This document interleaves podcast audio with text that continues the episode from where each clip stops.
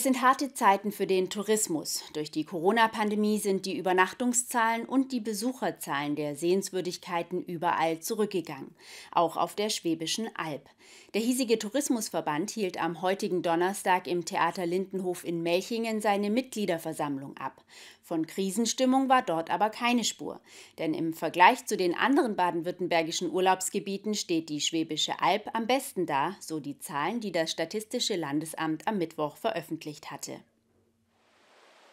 Die Schwäbische Alb wird immer bekannter und immer beliebter.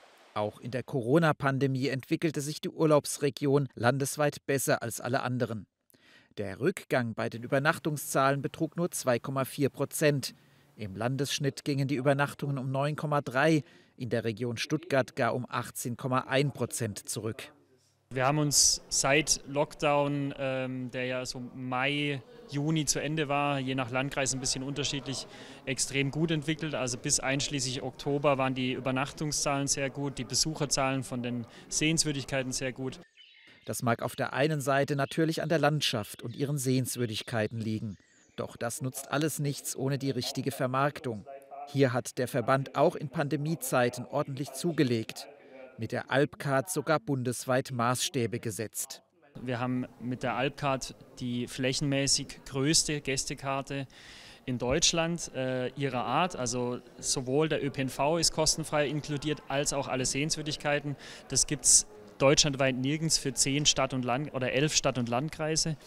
Auch das Schloss Liechtenstein hat sich jetzt den in der Alpcard enthaltenen Sehenswürdigkeiten angeschlossen, ebenso wie die Stocherkahnfahrten in Tübingen. Beides sehr fotogene Attraktionen oder neudeutsch ausgedrückt Instagrammable. Klar, dass die Schwäbische Alb einen eigenen Instagram-Account braucht und seit diesem Jahr gibt es ihn auch. Damit wird die Alb noch ein Stück bekannter. Also gerade bei Instagram ist es ja sehr verbreitet, ähm, dass User tolle Bilder, tolles Videomaterial von der Alb einstellen und wir eigentlich nur in Anführungsstrichen dieses Video- und Bildmaterial aufgreifen müssen, in unserem Kanal weiterverbreiten und so ähm, ja, gemeinschaftlich mit den, ich sag mal, Einheimischen und Gästen Werbung machen können für die Alb. Geschäftsführer Luis Schumann erwähnte in seinem Bericht ganze neun Bereiche, in denen sich dieses Jahr im Tourismusmarketing was getan hat. Der Tourismusverband honorierte Schumanns Arbeit mit einer unbefristeten Anstellung. Aber es ist noch viel Luft nach oben, vor allem wenn man in Richtung Schwarzwald blickt. Man vergleicht sich ja gerne mit dem Schwarzwald. Ähm, ich möchte das gar nicht tun, denn wir sind ein eigenes, sehr wertvolles äh, Stück Landschaft, ähm, wo wir bei den Übernachtungszahlen beispielsweise immer noch Luft nach oben haben, aber in dem Sinne, dass wir die Menschen einfach auffordern möchten, zu uns zu kommen. Jetzt hofft man im Tourismus natürlich auf ein baldiges Ende der Pandemie. Aber Louis Schumann zeigt sich von einem überzeugt, die Basis sei gelegt, um nach der Pandemie als einer der Gewinner daraus hervorzugehen.